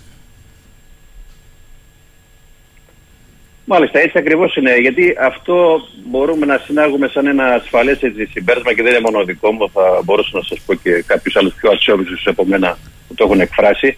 Ότι αυτή είναι η επιθυμία της Τουρκίας. Δημιουργεί μια κρίση, επιτυχάνει ένα ψυχολογικό αποτέλεσμα και μέσω μιας διαδικασίας διαπραγματεύσεων όπως και αυτή τώρα, όπως και παλιότερα στο παρελθόν έχουμε άλλες αντίστοιχες διαπραγματεύσεις, προσπαθεί να περάσει σε ένα χαρτί κάποια, όπως τα είπατε και εσείς, κάποιες διεκδικήσεις, κάποια ζωτικά συμφέροντα και αυτό να γίνει μια βάση για περισσότερες ε, ε, διεκδικήσεις στο μέλλον. Και αν το δούμε έτσι από το 1974 και το 1976, ε, αν κάποιος μελετήσει πολύ λίγο, έτσι, δεν, είναι, δεν χρειάζεται κάποιος ειδικός, ε, οι απαιτήσεις αυξάνονται συνεχώς. Το 1976 είχαμε μόνο το θέμα της υφαλοκρηπίδας και σήμερα έχουμε χίλια δυο θέματα και υπάρχει φυσικά ο κίνδυνος αυτά τώρα να ε, επικαιροποιηθούν ξανά στην Αθήνα, να έχουμε δηλαδή μια ε, Μανδρίτη στην Αθήνα και να δεχτούμε ότι όντως ε, ξανά ότι έχουν ζωτικά συμφέροντα στο Αιγαίο και δεν ξέρω ποιες θα είναι συμφωνίες. Και θα μου επιτρέψετε να πω εδώ πέρα ότι ενώ ας πούμε προεκλογικά ο κ. Πρωθυπουργός είχε πει για μια διαφορά την οποία αν χρειάζεται θα την ε, λύσουμε και στη Χάγη. Τώρα βλέπουμε να έχει ένα, ε, μια, ένα επιτελείο 300 ατόμων. Εμένα μου θυμίζει σαν να αποφασίσουμε την Τουρκία να κάνουμε μια στρατηγική συμπόρευση, να είναι δηλαδή ο στρατηγικός μας εταίρος και έρχεται όλο το επιτελείο, όλοι οι επιχειρηματίες να υπογράψουμε ό,τι υπάρχει και δεν υπάρχει για να προχωρήσουν όλα μπροστά. Νομίζω αυτό είναι μια έτσι... Ε, ε, δεν καταλαβαίνουμε τη λογική. Υπάρχει ένα θέμα της οριοθέτησης. Όλα τα υπόλοιπα, ε, ε, στη δικιά μου τουλάχιστον λογική, δεν κολλάνε. Πρέπει να λύσουμε το ένα που όλοι διατείνονται υπάρχει μόνη διαφορά και μετά να δούμε τα υπόλοιπα. Ε, ο αντίλογος εδώ και το ξέρετε κύριε Ιτζέ είναι ότι αφού σε ζητήματα χαμηλής πολιτικής μπορεί να υπάρχει έδαφος συνεννόησης γιατί να το αποφύγουμε, γιατί να εμφανιζόμαστε κατά ενός διαλόγου με την Τουρκία; Γιατί αυτό νομίζω είναι προσποιητό ότι υπάρχουν έτσι διάβλοι επικοινωνίας, αλλά χάνουμε τα ουσιαστικά και τα σημαντικά. Γιατί εμείς ε, αποστερούμαστε από κυριαρχικά δικαιώματα και από άσκηση κυριαρχίας, όπως ας πούμε είναι τα χωρικά ύδατα, εδώ και πολλά χρόνια. Ε, να θυμίσω ότι είμαστε από τις 6-7 χώρες που έχουμε ακόμα 6 ναυτικά μίλια χωρικά ύδατα, ενώ άλλες 186 χώρες έχουν προβεί σε 12 ναυτικά μίλια και σε εκμετάλλευση της ΑΟΣ. Αυτό μας στερεί από πάρα πολλά, έτσι, πάρα πολλούς και οικονομικούς πόρους. Να πούμε μόνο ότι μόνο την αλία κάποιος να σκεφτεί που είναι υλοποιήσιμη αύριο, αν εμείς είτε αυξάναμε τα χωρικά μας ύδατα, είτε προχωρήσαμε σε μια ανακήρυξη της ΑΟΣ. Είχαμε φυσικά τον έλεγχο του μεγαλύτερου μέρου του Αιγαίου όσον αφορά την αλία. Πόση μεγάλη οικονομική επίπτωση θα έχει, ας πούμε, για την Ελλάδα. Δεν μιλάμε για τα κοιτάσματα, τα οποία θέλουν και κάποια έτσι χρόνια για να, ε, για να αποδώσουν. Επομένως, ε, πρέπει να δούμε τα σημαντικά και όχι κάποια άλλα τα οποία μας δημιουργούν μια ψευδέστηση ότι εντάξει τα έχουμε καλά αλλά ε, εδώ έχουμε απειλές πολέμου ε, κινούμαστε στην, ε, στον τρόπο που θέλει να κινούμαστε η Τουρκία και αυτό είναι κάτι το οποίο δεν μας ε, περιποιεί τιμή για ένα κράτος έτσι που έχει μια κυριαρχία θα λέγαμε. Αυτό είναι το πρόβλημα. Ε, άρα υποστηρίζετε ότι δεν υπάρχει μία πώς να το πω, αναστολή της αναθεωρητικής ατζέντας της Τουρκίας η κυβέρνηση διαστόματος ε, του Έλληνα Πρωθυπουργού αλλά και του Υπουργού Εξωτερικών έχει πει σε όλους τους τόνους ότι το τελευταίο διάστημα αν έχει πετύχει κάτι στα πλαίσια και των ήρεμων ε, ε, εθέρων και νερών είναι ακριβώς ότι η αναθεωρητική ατζέντα της Τουρκίας έχει μπει στο ράφι. Δεν το συμμερίζεστε; Όχι, πού το βλέπετε αυτό. Εδώ πρόσφατα ακούσαμε τον κύριο Φιντάν να λέει για τα προβλήματα της ομογενεί βέβαια τους τους ε, αποκάλυψε, αλλά για πρώτη φορά μιλάει και για δωδεκάνηστε στην Πό και στη Ρόδο που υπάρχουν κάποιοι έτσι μουσουλμάνοι εκεί πέρα. Θα, αποκτήσουμε και εκεί μειονότητα δηλαδή έτσι πως ε, πάμε σιγά σιγά. Ο αρχηγός του Γεν μίλησε για, πάλι για αποστρατικοποίηση, μίλησε για αδιευκρίνηστη κυριαρχία πολλών νησιών και έχουμε συνεχή, ο Πρωθυπουργός, ο, ο, ο, ο πρόεδρος ο Ερντογάν μίλησε για τη ε, Θεσσαλονίκη της καρδιάς του Δηλαδή όλα αυτά είναι, ε, δείχνουν το αντίθετο ότι συνεχίζεται και με πιο μεγάλη ένταση. Και να πω και το άλλο. Ε, αυτό νομίζω έχει ούτε ένα χρόνο. Έχει αλλάξει και η στάση στο Κυπριακό. Πλέον μιλάνε για δύο κράτη. Η λύση είναι δύο κράτη, δύο ανεξάρτητα κράτη. Δηλαδή να δεχτούμε και εμείς τα δύο κράτη και να ουσιαστικά να παραδεχτούμε ότι εντάξει, η εισβολή έγινε καθεστώς και το δεχόμαστε από εδώ και πέρα και για χάρη της ειρήνης προχωράμε. Αυτά είναι λίγο ε, χτυπάνε στον πυρήνα της κυριαρχίας, όπως είπαμε προηγουμένως, και νομίζω πράγματα πρέπει να ξεκαθαριστούν. Να μην πάμε σε χαμηλή έτσι, πολιτική η οποία μας αποκοιμίζεις. Ε, αισθάνεστε και πολιτικά ότι η Ελλάδα έχει πάρει αποστάσεις από το Κυπριακό πλέον; Ε, φάνηκε, ναι, υπάρχουν. Αυτό είναι νομίζω μια αίσθηση που ε, ε, δεν ξέρω πώς αποτυπώνεται στη στρατηγική της κυβέρνησης που μπορεί να είναι μυστική, αλλά ε, μπορώ να πω κάποια παραδείγματα. Είχαμε την πρόταση, αν θυμάστε, του Γενικού Γραμματεία του Διεθνούς ε, Ναυτικού Οργανισμού, το, του ΙΜΟ, που αντί να προτείνουμε τον ε, Κύπρο, προτείναμε κάποιον Τούρκο. Ευτυχώς βέβαια δεν βγήκε, βγήκε κάποιος ε, από κάποια άλλη λατινική χώρα, νομίζω.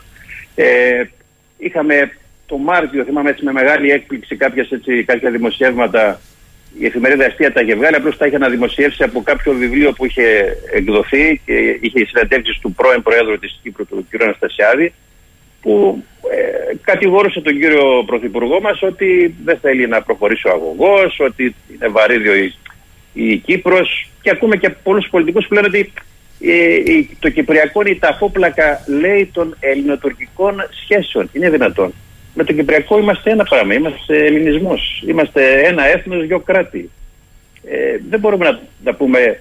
Βέβαια, αυτή η θεωρία εκπορεύεται και από κάποιους άλλους κύκλους, κάποιοι έτσι think tank, που λένε ότι να ξεχάσουμε ότι μας ε, πληγώνει, ό,τι έγινε στο παρελθόν, παραδείγματος χάρη την εισβολή και την κατοχή, και να προχωρήσουμε να βρούμε καινούριους δρόμους επικοινωνία. Μα πού συμβαίνει αυτό; Συμβαίνει στην κοινωνική ζωή αυτό το πράγμα, στη, ε, μπορούμε να πάμε σε ένα δικαστήριο και να πούμε ξεχάστε τι έκανα εγώ στο παρελθόν και συνεχίσουμε από εδώ και πέρα τα καινούργια.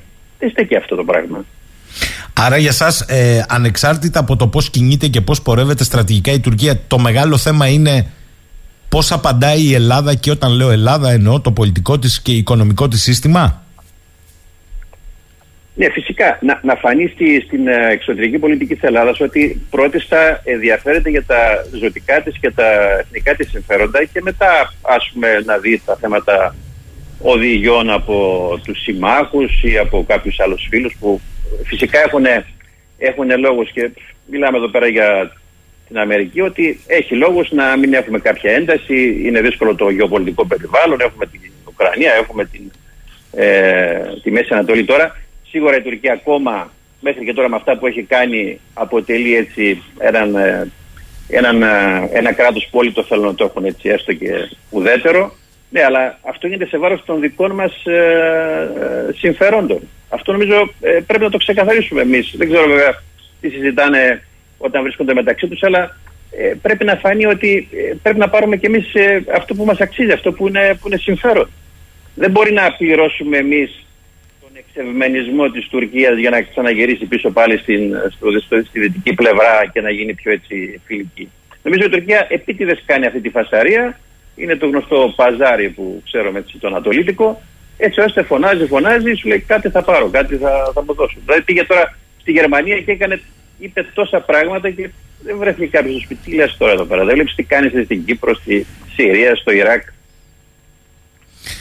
Άρα είναι και θέμα ε, προσλαμβάνουσα ε, των μεγάλων παικτών. Ε, λέει εδώ ο φίλος ο Αργύρης, καλημέρα λέει στον κύριο Ιτζέ. Αυτή η ελληνοτουρκική προσέγγιση με βήμα ταχύ ε, τον βρίσκει σύμφωνο σε απευθείας συνομιλίες Ελλάδα-Τουρκία σε πολιτικό επίπεδο ή είναι προϊόν πιέσεων των μεγάλων συμμάχων με κύριο το ρόλο των Ηνωμένων Πολιτειών; Δεν με, βρίσκει δεν με βρίσκει σύμφωνο και μάλλον είναι προϊόν πιέσεων. Ε, μου είχε κάνει εντύπωση ένα άρθρο νομίζω στην καθημερινή το είχα διαβάσει, που έλεγε ότι σταματάμε τη στήρα διαπραγμάτευσης με τους ε, διπλωμάτες και με τους εμπειρογνώμονες κλπ.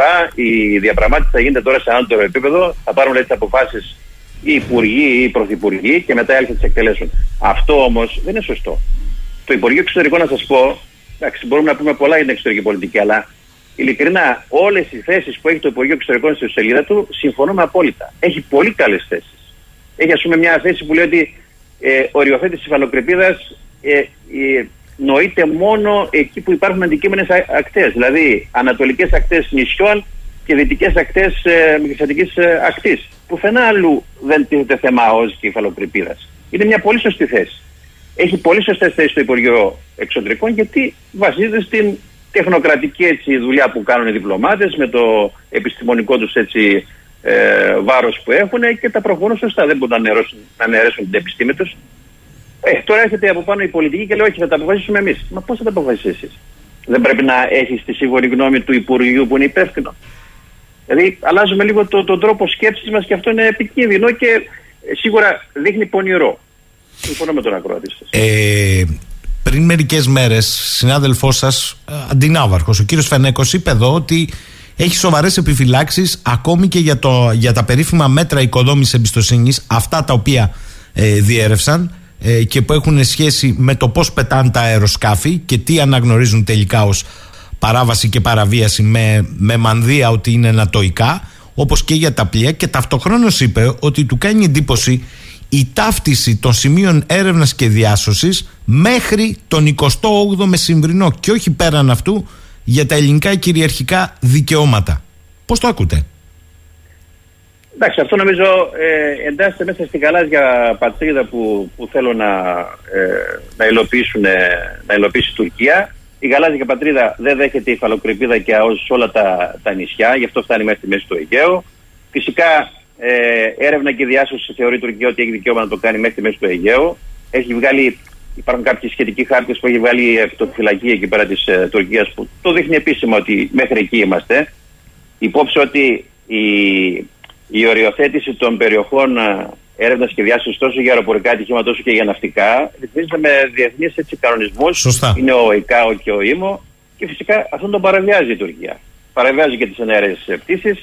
Ε, ψήφισε το τουρκικό ε, το πολιτικό μνημόνιο παράνομα και σε κάθε λογική τέλος πάντων. Επομένως, όλο αυτό είναι μια προσπάθεια να, το, να επιβληθεί σιγά σιγά αυτό. Και τώρα δεν ξέρω, αυτοί πάνε δεν το καταλαβαίνουν αυτό το πράγμα, ότι όλα αυτά εντάσσονται σε αυτό το μεγαλύτερο έτσι, ε, στη μεγαλύτερη στρατηγική της Τουρκίας. Το να μην πετάνε ας πούμε, ε, αεροσκάφη ε, στο μισό Αιγαίο δεν είναι ουσιαστικά υλοποίηση του, της γαλάζιας πατρίδας.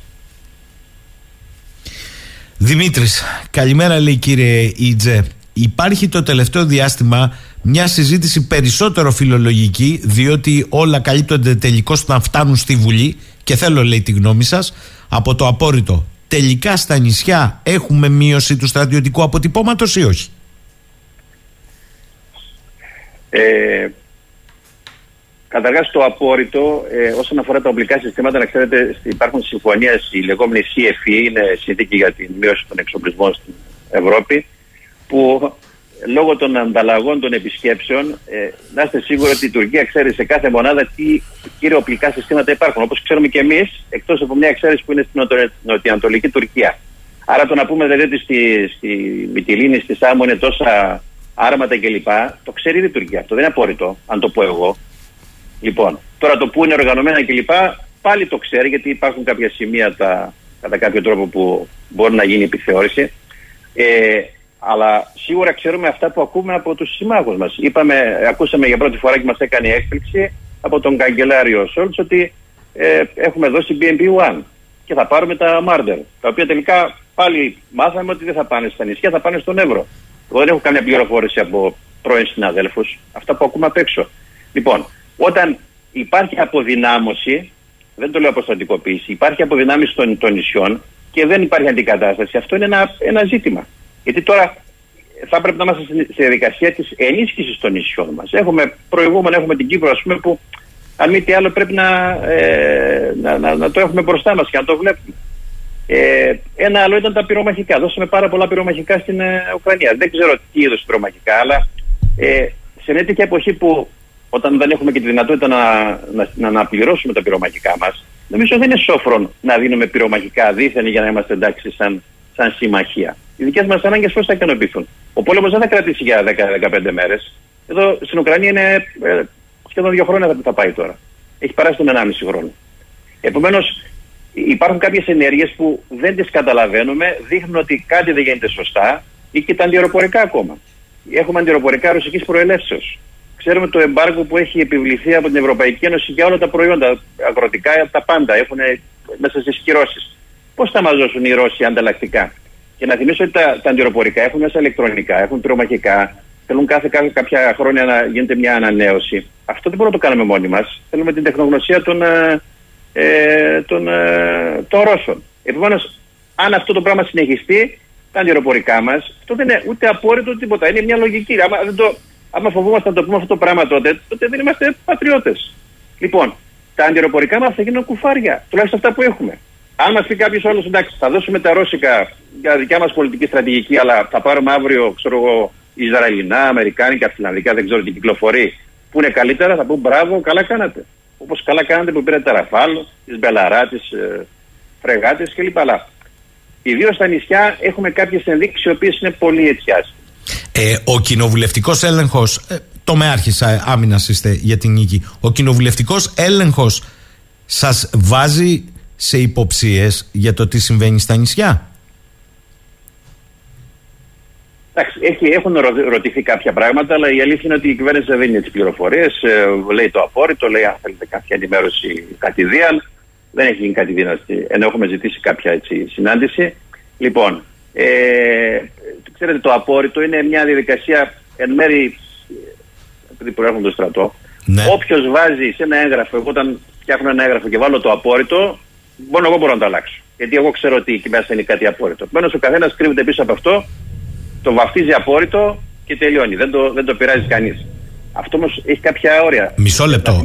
Ε, μισό λεπτό. Ε, αυτό ναι, που ναι. λέτε είναι σωστό. Ωστόσο, δεν θα μπορούσε, όχι η δημόσια θέα, και κλεισμένων των θυρών στα κόμματα στη Βουλή να υπάρξει μία ενημέρωση επίσημη από την οποία να καθησυχαστούν και τα όποια ερωτηματικά προκύπτουν. Είναι τόσο Όχι, δύσκολο. δεν υπάρχει. Εγώ σας λέω τουλάχιστον από το, τον uh, Ιούνιο και μετά δεν υπάρχει τέτοια ενημέρωση στο τι γίνεται στα νησιά. Έχουμε ζητήσει μια επίσκεψη στο ΓΕΣΑ και ίσως στον Υπουργό. Ω τώρα μας έχει απαντήσει θα, θα ενημερωθούμε. Δεν είναι κάτι δηλαδή που το έχει, δεν έχει πραγματοποιηθεί αυτή η ενημέρωση. Μάλιστα. Ο φίλος ο Νίκος λέει: Καλημέρα κύριε Ιτζέ. Η διαπίστωση όπως και η ερώτηση που προκύπτει είναι απλή. Η Τουρκία έχει τους σχεδιασμούς της εναντίον της χώρας μας και το προβάλλει με κάθε ευκαιρία. Εμείς, γιατί κάνουμε τα πάντα για να τη διευκολύνουμε; Αυτό πώς το ονομάζετε, λέει εσείς και το κόμμα που εκπροσωπείτε, γιατί εγώ ως απλός πολίτης το ονομάζω προδοσία. Εμείς, σαν κόμμα, είμαστε από τα λίγα κόμματα που είπαμε ότι ήταν προδοσία και οι πρέσπε. Και έχουμε πει κατ' επανάληψη και είχε εκφραστεί επίσημα και από την ιστοσελίδα κλπ. ότι φοβούμαστε ότι πιθανόν να, να, να γίνουν ξανά πρέσπε στο Αιγαίο, έτσι. Αυτό θα το δούμε πολύ έτσι καθαρά ίσως τον, ε, 7 Δεκεμβρίου, αν θα βγουν κάποιες αποφάσεις, θα το κρίνουμε. Ε, δεν, ε, δεν το προ, προκαταλαμβάνουμε, αλλά φοβόμαστε επειδή υπήρχε τώρα πρόσφατα αυτό το, αυτό το περιστατικό με, με, με τα Σκόπια, ότι πιθανόν να, να, να ξαναγίνει. Γιατί και εκεί ενάντια σε όλη τη βούληση του λαού. Θυμηθείτε πόσα εκατομμύρια κατεβήκαν κάτω στο, στους δρόμους, τέλος πάντων, τι αντίδραση υπήρχε. Και όμως επειδή υπήρχε μια έτσι παρότρινση απ' έξω να συμφωνήσουμε, κάνανε αυτή την απαράδεκτη συμφωνία από κάθε πλευρά και τώρα τη βρίσκουμε μπροστά μας και τη βρίσκουμε στο ιδιανικές ας πούμε και θα, και θα λέμε γιατί το ψηφίσαμε και γιατί το κάναμε. Ε, κάτι τέτοιο μπορεί να γίνει και, και με την Τουρκία. Είναι πολύ πιθανόν. Οι ίδιοι πρωταγωνιστές είναι πάνω. Ε, Άλλος φίλος, ο Βασίλης, λέει κύριε Ιτζέ, επειδή προέρχεστε από το στράτευμα και επειδή αντιλαμβανόμαστε μέχρι πού μπορείτε να πείτε μερικά πράγματα, ωστόσο σας προβληματίζει η εικόνα στο στράτευμα τον τελευταίο χρόνο, είτε με την τραγική κατάληξη στη Λιβύη, είτε με τις εκρήξεις πυρομαχικών στη βάση της Αγχιάλου, είτε με τα αμφίβια ελικόπτερα όπως κατέδισαν στο Στεφανοδίκη και όνου και ο αριθμός προβλημάτων, συν τα ζητήματα με την εγχώρια αμυντική βιομηχανία; Πολύ με προβληματίζει. Πολύ με προβληματίζει και προσπαθώ να, να βγάλω λίγο το στρατιωτικό έτσι, τα στρατιωτικά γυαλιά και να το δω σαν πολίτης. Ε, άκουγα πρώτα μια συνέντευξη του Πρόεδρου των εργαζομένων στα ΕΑΣ εκεί πέρα και έλεγε που είπατε, για αμυντική βιομηχανία, για τα προβλήματα που έχουμε. Είναι σαν να θέλουν να σταματήσουν. Αυτό δεν πρέπει να, να, να φοβόμαστε να το πούμε. Αυτό συμβαίνει. Δεν θέλουν να παράγουμε ούτε σφαίρες. Υπάρχει μια απαξίωση της αμυντικής βιομηχανίας έτσι ώστε να μην έχουμε αυτή τη δυνατότητα. Ε, και Εντάξει, τώρα τα περιστατικά όλα αυτά είναι πάρα πολύ πρωτοφανή, δεν έχουν ξαναγίνει αυτά τα πράγματα. Δηλαδή, δεν, ε, ε, να σας πω ότι επειδή κάποια στιγμή είχα υπηρετήσει σε, σε μια θέση που ε, ασχολούνται με τις ειρηνευτικέ αποστολές ανά την Ελλάδα και συγγνώμη, ανά τον κόσμο και είχα κάποια στοιχεία. Σε όλη την ιστορία της συμμετοχής μας σε ειρηνευτικές αποστολές στο εξωτερικό κλπ. Είχαμε ένα νεκρό στη Σομαλία το 1996 και αυτός ήταν από, από στραγγισμό, από, από λάθος δηλαδή. Δεν είχαμε ποτέ ατυχήματα ποτέ απώλειες δηλαδή σε άνθρωπου. Ακόμα και στο Αφγανιστάν που ήταν πολύ δύσκολο το περιβάλλον ε, και υπήρχε εκεί πέρα ενευτική αποστολή, δεν είχαμε ούτε σχεδόν τραυματισμό. Λοιπόν, και τώρα είχαμε έτσι μια επιχείρηση η οποία διαβάζοντας τις διαρροές που γίνονται σε εφημερίδες, δεν ξέρω με, έχουμε πληροφόρηση από μέσα, ότι έγινε λίγο πρόχειρα, ίσως έγινε για επικοινωνιακούς λόγους και, και αυτό μας λύδει, όντως μας λύδει. Δεν είναι αυτό που θα θέλαμε από το στράτος. Τελευταίο ερώτημα είναι του φίλου του Βασίλη. Ποιες, κατά τη γνώμη λέει, του κυρίου Ιτζέ, πρέπει να είναι σήμερα οι κόκκινες γραμμές της ελληνικής εξωτερικής πολιτικής σε σχέση με την Τουρκία και τον διάλογο; Οι κόκκινες γραμμές. Ε, να, να ακολουθήσουμε αυτά που είπε ο Πρωθυπουργός. Έχουμε μία διαφορά που είναι η ορθέτηση της υφαλοκρηπίδα και της ΑΟΣ. Της ΑΟΣ ουσιαστικά, γιατί ε, να διευκρινίσω κάτι, η ΑΟΣ υπερκαλεί την υφαλοκρηπίδα. Η υφαλοκρηπίδα, όπως ξέρετε, είναι ο βυθός και το υπέδαφο του βυθού. Μια χαρά το λέτε. Η ΑΟΣ με τις ε, προσθήκες της έχει καλύψει τα πάντα. Έχετε δίκιο. Ναι, ναι. Και χαίρομαι που το λέτε. Θα πρέπει να λένε ναι. μόνο ΑΟΣ. Λοιπόν, ωραία. Πρέπει να, να λύσουμε αυτό το θέμα. Θέλει η Τουρκία να τα βρούμε. Ο, ε, η σύμβαση του, του δικαίου της θάλασσας το 82 λέει ότι δύο χώρες οριοθετούν την ΑΟΣ με διμερείς ε, ε, διαπραγματεύσεις. Ωραία. Τις δεχόμαστε διμερείς διαπραγματεύσεις για αυτό το θέμα. Αν δεν τα βρουν, πάνε σε ένα δικαστήριο που μέχρι τώρα εμείς αυτό που έχουμε δηλώσει είναι η Χάγη. Η Χάγη έχει πολλές προβληματικές τέλος πάντων εκεί πέρα. Αν πάμε στη Χάγη, όπως πάλι είπε ο Πρωθυπουργός, δεν, ε, δεν συμφωνούμε απόλυτα με αυτή τη λύση, αλλά αν πάμε στη Χάγη, πρέπει να πάμε με ένα συνυποσχετικό, γιατί η Τουρκία δεν έχει αναγνωρίσει τη Χάγη, δεν, το, δεν δέχεται την αρμοδιότητα της Χάγης, να πάμε σε ένα συνυποσχετικό που θα, είναι, θα υπάρχουν τρεις ε, ε, προποθέσει ε, οι οποίες πρέπει να είναι ξεκάθαρες. Η μία είναι ότι η εκδίκαση υπόθεσης θα γίνει με βάση το δίκαιο του, της θάλασσας το 82, το οποίο φυσικά μας συμφέρει εμάς, ότι δεν θα συζητηθούν θέματα ε, υφαλοκρηπίδας και εύρους συγγνώμη, ε, χωρικών υδάτων και εύρους χωρικών υδάτων και ότι η Τουρκία σέβεται την κυριαρχία των ελληνικών νησιών και δεν θα τεθεί θέμα κυριαρχίας. Γιατί ξέρετε, Αν πάμε σε ένα δικαστήριο για να λύσουμε το θέμα της ΑΟΣ και πει η Τουρκία, Α, η Ζουράφα δεν είναι ελληνική γιατί δεν αναφέρεται στην κάθε σύμβασης. Ναι, αλλά δεν, τα έχει εξαιρέσει επί Υπουργείας Εξωτερικών Ευάγγελου Βενιζέλου, τελευταία του πράξης ως Υπουργός Εξωτερικών. Πολύ σωστό. Με κατάθεση, επίσημη κατάθεση εγγράφων ότι αυτά τα ζητήματα, μάλιστα, δεν συζητιόνται. Αυτό όμως, όπως έχει πει ας πούμε, ο κύριος Σιρήγο που τον έχω ακούσει, αναιρείται εύκολα αν το αλλάξουμε. Δηλαδή, αυτό το έχουμε καταθέσει και αν πούμε ότι ξέρεις, δεν ισχύει αυτό. Αν δηλαδή αποφασίσει η κυβέρνηση να πάμε με κάποιους άλλους όρους και για αυτούς που σας είπα, ή αυτούς που έλεγε το 2015 η εξαιρεση αυτό μπορεί να αποφασιστεί. Αυτό δεν πρέπει να γίνει. Αυτή είναι η κόκκινη γραμμή. Ακόμα και η Χάγη μπορεί να είναι αποδεκτή αν πάμε με τις προποθέσει. Σα θυμίζω ότι τον 76 που είχαμε ανάλογη κρίση, είχε αρχίσει να γίνεται ένα συνυποσχετικό με την Τουρκία για να πάμε να, να λύσουμε το θέμα της υφαλοκρηπίδα. Το 76 και τελικά υπαναχώρησε. Δεν ξέρω Έκανε πίσω και, πήγαμε μονομερός. Έχετε δίκιο. Έχετε δίκιο. Ναι, και τελικά δεν προχώρησε. Που σημαίνει ούτε πάλι νομίζω θα δεχτεί η Τουρκία να πάμε στη Χάγη, αν βάλουμε αυτές τις προποθέσει. Άρα για μας, σε πρώτη φάση, αυτές είναι οι κόκκινες γραμμές όπως τις έχουν εκφράσει άλλα κόμματα ε, παλιότερα ή άλλοι πολιτικοί, οι οποίοι σε κάποιες φάσεις τα κάνουν σωστά. Α στηρίσουμε αυτά. Δεν θα πούμε, δεν θα φέρουμε. Υπάρχουν και κάποιες άλλες προτάσεις της ε, της νίκης όσον αφορά την εκμετάλλευση του ευρωπαϊκού δικαίου. Εμείς δεν χρησιμοποιούμε καθόλου την Ευρωπαϊκή Ένωση σαν υποστηρικτή σε αυτό το θέμα και η Κύπρος.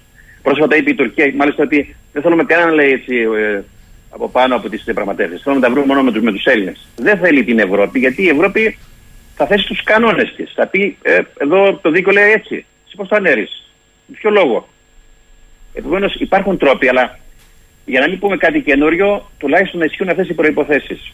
Ε, δίκαιο της θάλασσας, όχι, δεν συζητάμε χωρικά έδατα, δεν συζητάμε κυριαρχία, δεν συζητάμε και άμυνα στα νησιά. Αυτά είναι οι, απαρά, οι απαράβατοι όροι που πρέπει να θέσουμε για να πάμε στη Χάγη. Ε, και ένα τελευταίο ερώτημα έρχεται από το φίλο τον Κώστα. Τώρα λέει που είναι των ημερών οι σωστές και οι λάθος πλευρές ιστορίας και με αφορμή την κρίση στο Μεσανατολικό και το ρόλο της Τουρκίας. Αλλά και την αναγκαιότητα των θαλάσσιων οδών στην Ανατολική Μεσόγειο. Κύριε Ιτζέ, πώς θα ακούγατε μία πρόταση για άμεση οριοθέτηση ΑΟΣ με την Κυπριακή Δημοκρατία της Ελλάδας; Αυτό μας το προτείνανε παλιότερα οι Κύπροι, δεν το δεχτήκαμε. Σίγουρα θα υπήρχαν πολιτικές πιέσεις. Ε, είναι κάτι το οποίο έχουμε δικαίωμα να το κάνουμε. Το προβλέπει το, το δίκαιο της θάλασσας. Δεν κάναμε δηλαδή κάτι που είναι παράνομο. Συζητάμε μόνο όπως κάναμε αυτό σας, σας θυμίζω το κάναμε και με την Ιταλία και με, τα, με την Καλά, Αίγυπτο. ότι δεν είναι παράνομο είναι σαφές. Αλλά το ερώτημα ναι, ναι. είναι ε, το κάνεις για να το κάνεις ή το κάνεις και μπορείς να το υποστηρίξεις; Αυτό είναι το κρίσιμο. Να, να πεις ότι το έκανες, αλλά μετά δεν το υποστηρίζεις, μια τρύπα στο νερό έκανες. Ε, το Γιατί να σας θυμίσω. Ε, όχι πολιτικά. Ε, ε, εννοείται και πολιτικά και στρατιωτικά. Να σας θυμίσω το ενιαίο αμυντικό δόγμα επί αρχηγίας Γεθά Παραγιουδάκη, το οποίο είχε εγκαταλειφθεί πλήρως. Αυτό είναι μια από τις βασικές θέσεις που τέλο πάντων και εμείς ανήκει ότι πρέπει να αναμοχλευτεί ξανά το ενιαίο αμυντικό δόγμα, να ε, αυξήσουμε τη συνεργασία μας με την Κύπρο. με την Κύπρο είμαστε δύο, ε, δύο κράτη, ένα έθνος και πρέπει να το εκμεταλλευτούμε πλήρως αυτό και να συμπορευόμαστε σε πολλά πράγματα, γιατί έτσι αποκτούμε και μεγαλύτερη ισχύ. Θα συμφωνήσω σε αυτή τη συμφωνία, σε αυτή τη ε, συμφωνία της οριοθέτησης και από εκεί και πέρα, αν κάποιος μας πει και τελικά θα πάμε σε πόλεμο, εκεί νομίζω κανένας πολιτικός δεν θα πει δεν κάνω κάτι επειδή φοβάμαι μήπως ε, η Τουρκία μου επιτεθεί. Αυτός δεν είναι λόγος. Δηλαδή και το 40 ή όποτε άλλο το δεχτήκαμε πόλεμο, τι έπρεπε να πούμε. Για χάρη της ειρήνης να δεχτούμε ε, ξέρω, μια υποχώρηση. Ξέρετε, υπάρχει καλή και κακή ειρήνη. Εμείς δεν θέλουμε, δεν θέλουμε μια κακή ειρήνη που να είμαστε έτσι υπό την απειλή της τουρκικής ε, εισβολής και επίθεσης. Γιάννη Σιτζέ, θέλω να τον ευχαριστήσω για τη σημερινή μας ε, συνομιλία. Τα ξαναπούμε μαζί του. Καλή σας ημέρα, κύριε Τζέ. Να είστε καλά. Λοιπόν, κάπου εδώ φτάσαμε στο τέλος και για σήμερα. Θα ανανεώσουμε το ραντεβού να είμαστε καλά πρώτα. Δευτέρα, 10 και κάτι. Καλημέρα σε όλους και όλες.